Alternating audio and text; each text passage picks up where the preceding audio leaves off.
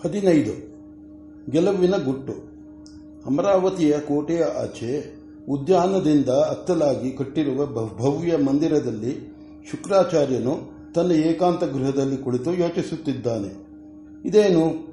ಈಚೀಚೆಗೆ ವೃತ್ರೇಂದ್ರನ ವಿಚಾರವಾಗಿ ಕೆಟ್ಟ ಕೆಟ್ಟ ಯೋಚನೆಗಳೇ ಬರುತ್ತಿವೆ. ಏನೋ ಸರ್ವನಾಶ ಹೋಗಿರುವಂತೆ ಮನಸ್ಸು ಬೇಡಬೇಡವೆಂದರೂ ಅಸುರೇಂದ್ರನ ವಿಪತ್ತನ್ನೇ ಕುರಿತು ಚಿಂತಿಸಿರುವಂತಿದೆ. ಭವಿತವ್ಯವನ್ನು ಕುರಿತು ಚಿಂತಿಸಿದರೆ ಅದೇನೇ ಅದೇನೋ ಏನೇನು ಎಲ್ಲವೂ ಶೂನ್ಯವಾಗಿ ಕಾಣುತ್ತದೆ. ಶಚಿಪತಿ ಏನಾದರೂ ಒಳಸಂಚು ಮಾಡಿರುವನೋ, ಅವನು ದಿನವೂ ಬೃಹಸ್ಪತಿಗಂತೋ ನನಗೋ ಅಂತೆಯೋ ಬಂದು, ಅವನು ದಿನವೂ ಬೃಹಸ್ಪತಿಗೆಂತೋ ನನಗೂ ಅಂತೆಯೋ ಬಂದು ನಮಸ್ಕಾರ ಮಾಡುತ್ತಿರುತ್ತಾನೆ. ಹಾಗೇನಾದರೂ ಯಾವಾಗಲಾದರೂ ನಿನಗೆ ರಾಜ್ಯ ಪ್ರಾಪ್ತಿಯಾಗಲೆಂದು ಆಶೀರ್ವಾದ ಮಾಡಿದೆನೋ ನನಗೆ ಈ ಸುರಾಪಾನದಿಂದ ಆಗಿರುವ ಅನರ್ಥವೂ ಅಷ್ಟಿಷ್ಟಲ್ಲ. ನಾನು ಏನೋ ಮಾಡಬೇಕು ಎಂದುಕೊಂಡಿರುತ್ತೇನೆ. ಈ ಸುರಾಪಾನವು ಇನ್ನೇನನ್ನೋ ಮಾಡಿಸುತ್ತದೆ. ಇದನ್ನು ಬಿಡಬೇಕು ಎಂದು ಎಷ್ಟೋ ಸಲ ಮನಸ್ಸು ಮಾಡಿದ್ದೇನೆ. ಆದರೆ ಬಿಟ್ಟಿಲ್ಲ. ಅಲ್ಲದೆ ನಿಜವಾಗಿಯೂ ನೋಡಿದರೆ ಇದರಿಂದ ನನಗೆ ಎಷ್ಟು ಆನಂದವಿದೆ. ಸುಖ ದುಃಖಗಳೆರಡನ್ನೂ ಮೀರಿದ ಬ್ರಹ್ಮಾನಂದ ಉಂಟು ಆದರೆ ಅಲ್ಲಿ ಮನಸ್ಸಿನ ರಾಗದ್ವೇಷಗಳಿಲ್ಲ. ಮನಸ್ಸೇ ಅಸ್ಥವಾಗುವ ಆ ಸ್ಥಿತಿಯನ್ನು ಪಡೆದು ಇಲ್ಲಿ ಅಸುರ ಗುರುವಾಗಿರುವುದೆಂತು? ಆಗ ದೇವತೆಗಳಾದರೇನು? ದಾನವರಾದರೇನು? ದೇವರಾಜಾಯ ಸ್ವಸ್ತಿ, ದಾನವೇಂದ್ರಾಯ ಸ್ವಸ್ತಿ ಅಷ್ಟೇ.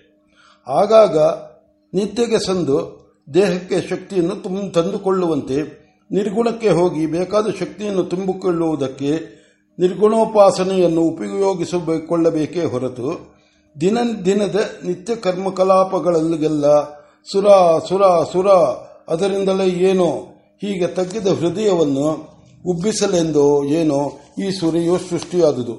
ಈ ಸುರಿಯನ್ನು ಬಿಡುವುದೇ ಎಂತಹ ಅವಿವೇಕ. ಸುಗಂಧ ದ್ರವ್ಯದಿಂದ ಸುವಾಸಿತವಾಗಿ ಭೂತ ಭವಿಷ್ಯತ್ತುಗಳೆಂಬುದನ್ನೆಲ್ಲ ಮರೆಸಿ ವರ್ತಮಾನ ಕ್ಷಣವೊಂದನ್ನೇ ಮಹತ್ತರವಾಗಿ ಮಾಡುವ ಈ ಸುರಿಯ ಮುಂದೆ ಇನ್ನುಂಟೆ ಎಂದು ಯೋಚಿಸುತ್ತಾ ಆಳನ್ನು ಆಳನ್ನು ಕರೆದು, ನಮಗೆಷ್ಟು ಪಾನವು ಬೇಕೆಂದು ಹೇಳು, ಎಂದನು. ವೃತ್ರನಿಗಾಗಿ ಮಾಡುತ್ತಿದ್ದ ಚಿಂತೆಯೆಲ್ಲವೂ ಪಾನದಲ್ಲಿ ಮುಳುಗಿ ಹೋಯಿತು. ಆಚಾರ್ಯನು ಅಂದು, ವೃತ್ರನಿಗೆ ಇಂದ್ರತ್ವವು ಶಾಶ್ವತವಾಗಬೇಕಾದರೆ ಏನು ಮಾಡಬೇಕು ಎಂದು ಯೋಚಿಸಲು ಕುಳಿತಿದ್ದು, ಅದು ಮುಗಿದುದು ಪಾನದಲ್ಲಿ. ದಿನವೂ ಹೀಗೆ ಆಗುವುದು. ಆದರೆ ಅದೇನೋ ಶುಕ್ರಾಚಾರ್ಯನ ಮನಸ್ಸಿಗೆ ಬರಲಲ್ಲದು. ಈ ವಿಶ್ವವನ್ನೆಲ್ಲ ಆಡಿಸುವ ಶಕ್ತಿಯೊಂದಿದೆ. ಅದನ್ನು ಆರಾಧಿಸಬೇಕೆಂದು.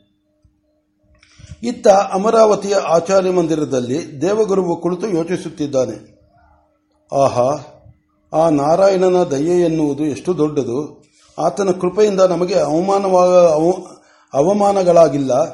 ಇಂದ್ರನಿಗೆ ಇಂದ್ರತ್ವ ಹೋಯಿತು, ಅಧಿಕಾರವು ತಪ್ಪಿ ಹೋಯಿತು ಆದರೂ ಆ ಮಹಾವಿಷ್ಣುವಿನ ಅನುಗ್ರಹದಿಂದ ನಾವು ಇನ್ನೂ ನಮ್ಮ ಮನೆ, ನಮ್ಮ ನಮ್ಮ ಮನೆಗಳಲ್ಲಿ ಇರುವೆವು. ಬಾಗಿಲಲ್ಲಿ ಕಾವಲಿದ್ದ ದೇವಪುರುಷರಿಗೆ ಪ್ರತಿಯಾಗಿ ದಾನವರು ಕಾವಲಿರುವರು. ನಾವು ಮತ್ತೆ ಸಭೆ ಸೇರುವಂತಿಲ್ಲ. ಗೋಪ್ಯವಾಗಿ ವಿಚಾರ ವಿನಿಮಯ ಮಾಡುವಂತಿಲ್ಲ. ಅದೊಂದು ಅದಷ್ಟು ಬಿಟ್ಟು ವೃತ್ರೇಂದ್ರನು ನಮ್ಮನ್ನು ಯಾವ ರೀತಿಯಲ್ಲೂ ಗೋಳುಗುಟ್ಟಿಸುತ್ತಿಲ್ಲ. ಆದರೆ ಇದೇ ಸರಿಯೆಂದು ಇರಲಾದೀತೆ? ಕಡಿದ ಮರವು ಚಿಗುರುವುದು.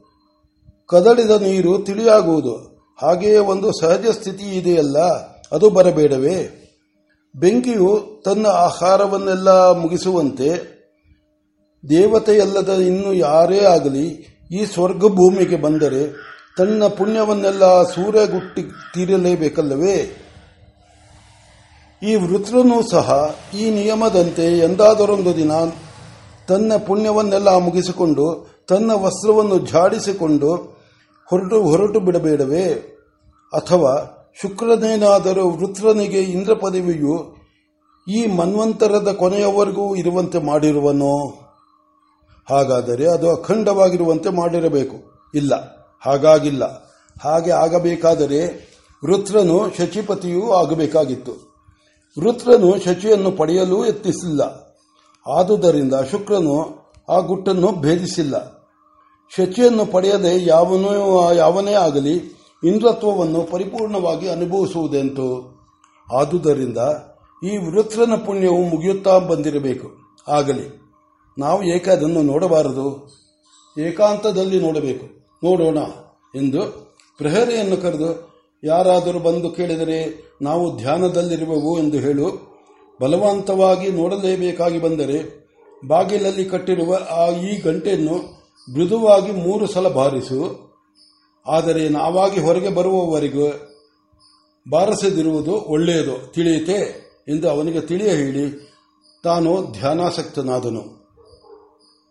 ಧ್ಯಾನವು ಬಲಿಯಿತು. ಬಲಿತ ಧ್ಯಾನವು ಸುರಾಚಾರ್ಯನನ್ನು ಬ್ರಹ್ಮಲೋಕಕ್ಕೆ ಕರೆದುಕೊಂಡು ಹೋಯಿತು. ಬ್ರಹ್ಮನು ಗೌರವದಿಂದ, ವಿಶ್ವಾಸದಿಂದ ಆಚಾರ್ಯನನ್ನು ಬರಮಾಡಿಕೊಂಡನು. ಬಂದ ಕಾರ್ಯವೇನೆಂದು ಕೇಳಿದನು. ಆಚಾರ್ಯನು ಚತುರ್ಮುಖನಿಗೆ ನಮಸ್ಕಾರವು ವಾಣಿಪತಿಗೆ ನಮಸ್ಕಾರವು, ಇಂದ್ರನು ಇಂದ್ರತ್ವವನ್ನು ಬಿಟ್ಟು ಅನಿಂದ್ರನಾಗಿರಬೇಕಾದ ಕಾಲವು ಇನ್ನೂ ಎಷ್ಟು ಇರುವುದು? ವೃತ್ರನು ಇನ್ನಷ್ಟು ಕಾಲ ಈ ಇಂದ್ರತ್ವವನ್ನು ಅನುಭವಿಸುವನು ಎಂದು ಯೋಚನೆಯಾಯಿತು. ಅದಕ್ಕಾಗಿ ಸನ್ನಿಧಾನದಲ್ಲಿ ಈ ವಿಷಯವನ್ನು ತಿಳಿದುಕೊಂಡು ಹೋಗಬೇಕೆಂದು ಬಂದೆ ಎಂದನು. ಚತುರ್ಮುಖನು ನಗುತ್ತಾ, ನೀವು ದೇವತೆಗಳು, ನಿಮಗೆ ತಿಳಿಯದೇ ನಾವು ಯಾವ ಕೆಲಸವನ್ನು ತಾನೇ ಮಾಡಲಾಗುತ್ತದೆ? ಅದಕ್ಕಾಗಿಯೇ ನಿನ್ನನ್ನು ಇಲ್ಲಿಗೆ ಕರೆಸಿಕೊಳ್ಳುವುದಕ್ಕಾಗಿಯೇ ನಾವು ಈ ಯೋಚನೆಯನ್ನು ನಿನಗೆ ಕಳುಹಿಸಿದೆವು. ಇಂದ್ರನು ಮತ್ತೆ ಇಂದ್ರತ್ವವನ್ನು ಪಡೆದರೂ ಇನ್ನೂ ಒಮ್ಮೆ ಅನಿಂದ್ರನಾಗಿರಬೇಕಾಗಿರುವುದು. ವರ್ಷಕಾಲದ ವರ್ಷಾಕಾಲದಲ್ಲಿ ಆದ ಸೂರ್ಯ ದರ್ಶನದಂತೆ ಅದು. ಅದನ್ನು ನೀನೇ ನೋಡುವೆ ಆಗ. ಎಂದರೆ ಇಂದನು ಮತ್ತೆ ತಲೆವೆ ತಪ್ಪಿಸಿಕೊಂಡಾಗ ನೀನು ಬಹಳ ಕಾರ್ಯ ಮಾಡಬೇಕಾಗುವುದು. ಅದಿರಲಿ ಎರಡನೆಯ ಪ್ರಶ್ನಕ್ಕೆ ಉತ್ತರವಿದೆ. ವೃತ್ರನ ಕಾಲವು ಮುಗಿಯಿತು. ವೃತ್ರನು ಸಿಂಹಾಸನವನ್ನು ಬಿಡುವನು. ಆದರೂ ವೃತ್ತ, ವೃತ್ರ ನಿಗ್ರಹವು ಅಷ್ಟು ಸುಲಭವಲ್ಲ. ಆದುದರಿಂದ ನಿಮ್ಮ ಇಂದನು ಮೈಯೆಲ್ಲ ಕಣ್ಣಾಗಿ ವರ್ತಿಸಬೇಕು. ಕೊನೆಗೆ ನಿನ್ನ ಅಗ್ರಹ, ಆಗ್ರಹದಿಂದ ಆಗಿರುವ ಆ ಅನರ್ಥವನ್ನೆಲ್ಲ ನೀನೇ ಸರಿಗಟ್ಟಬೇಕು. ಎಚ್ಚರವಿರಲಿ. ಕೊಂಚ ಕೊಂಚ ಅಂಕೆ ತಪ್ಪಿದರೂ ಅನರ್ಥವಾಗುವುದು. ಶ್ರೀ ಮಹಾವಿಷ್ಣುವು ಎಲ್ಲೆಲ್ಲೂ ತುಂಬಿರುವ ವಿಷ್ಣು. ಸಕಾಲದಲ್ಲಿ ಪ್ರೇರಣೆ ಮಾಡಿ ವೃತ್ರ ವಧವನ್ನು ಮಾಡಿಸುವನು ಎಂದನು. ಬೃಹಸ್ಪತಿಯು, ಸರಿ ಸರಿ, ಈ ವೃತ್ರ ಸಖ್ಯವು ಆತನ ಅಪ್ಪಣೆಯಿಂದಲೇ ಆಗಿರುವುದು. ವಜ್ರನನ್ನು ಉಪಯೋಗಿಸಲು ಕಾಲವಿದೆ. ನಾನು ಹೇಳುವೆನು, ಎಂದು ಆತನೇ ತಡೆದಿರುವನಲ್ಲ ಎಂದನು. ಚತುರ್ಮುಖನು ಹೋಗಿ ಬಾ ಎನ್ನಲು, ಇನ್ನೂ ಏನನ್ನು ಕೇಳಬೇಕು ಎಂದಿದ್ದವನು ಮರುಮಾತಾಡದೆ ಹೊರಟು ಬಿಟ್ಟನು ಎಚ್ಚರವಾಯಿತು. ಆಚಾರ್ಯನು ಎಚ್ಚರಗೊಂಡು, ಪ್ರಹರಿಯನ್ನು ಕರೆದು ಯಾರಾದರೂ ಬಂದಿರುವರೇ? ಎಂದು ವಿಚಾರಿಸಿದನು. ಪ್ರಹರಿಯು ದೇವರಾಜನೆನ್ನುವುದಕ್ಕೆ ಹೋಗಿದ್ದವನು ತಡೆದು ಶತಿಪ್ ಶತಿಪತಿಗಳು ದಯಮಾಡಿಸಿರುವರು ಎಂದು ಭಿನ್ನವಿಸಿದನು. ಬೃಹಸ್ಪತಿಯು ನಗುತ್ತಾ ಮನಸ್ಸಿನಲ್ಲಿ, ಬ್ರಹ್ಮದೇವನನ್ನು ಹೇಳಿರುವುದು ನಿಜವಾದರೆ ಮತ್ತೆ ದೇವರಾಜನಾಗಲು ಬಹಳ ಕಾಲವಿಲ್ಲ ಎಂದುಕೊಂಡು ಬರ ಹೇಳು ಎಂದನು. ಆಚಾರ್ಯನು ಹಿಂದಿನ ಸುರೇಂದ್ರನು ಲೋಕಾಭಿರಾಮವಾಗಿ ಏನೇನೋ ಮಾತನಾಡುತ್ತಿದ್ದರು. ಆಚಾರ್ಯನು ಸಮಯವನ್ನು ಸಾಧಿಸಿ ಬ್ರಹ್ಮದೇವನ ಅಪ್ಪಣೆ ಕಳಿಸುವುದನ್ನು ಆತನಿಗೆ ಹೇಳಿ, ನೀನು ಶ್ರೀ ಮಹಾವಿಷ್ಣುವಿನ ಅರ್ಚನೆಯನ್ನು ಚೆನ್ನಾಗಿ ಮಾಡುತ್ತಿರು, ಎಲ್ಲವೂ ಒಳ್ಳೆಯದಾಗುತ್ತದೆ ಎಂದು ಆಶೀರ್ವದಿಸಿ ಕಳುಹಿಸಿದನು. ಏಕೋ ಏನೋ, ಆಚಾರ್ಯನು ವೃತ್ರವಧವಾದ ಮೇಲೆ ಆಗುವ ಅನರ್ಥವನ್ನು ಅರಿತು ಮಾತ್ರ ಏನೂ ಹೇಳಲಿಲ್ಲ.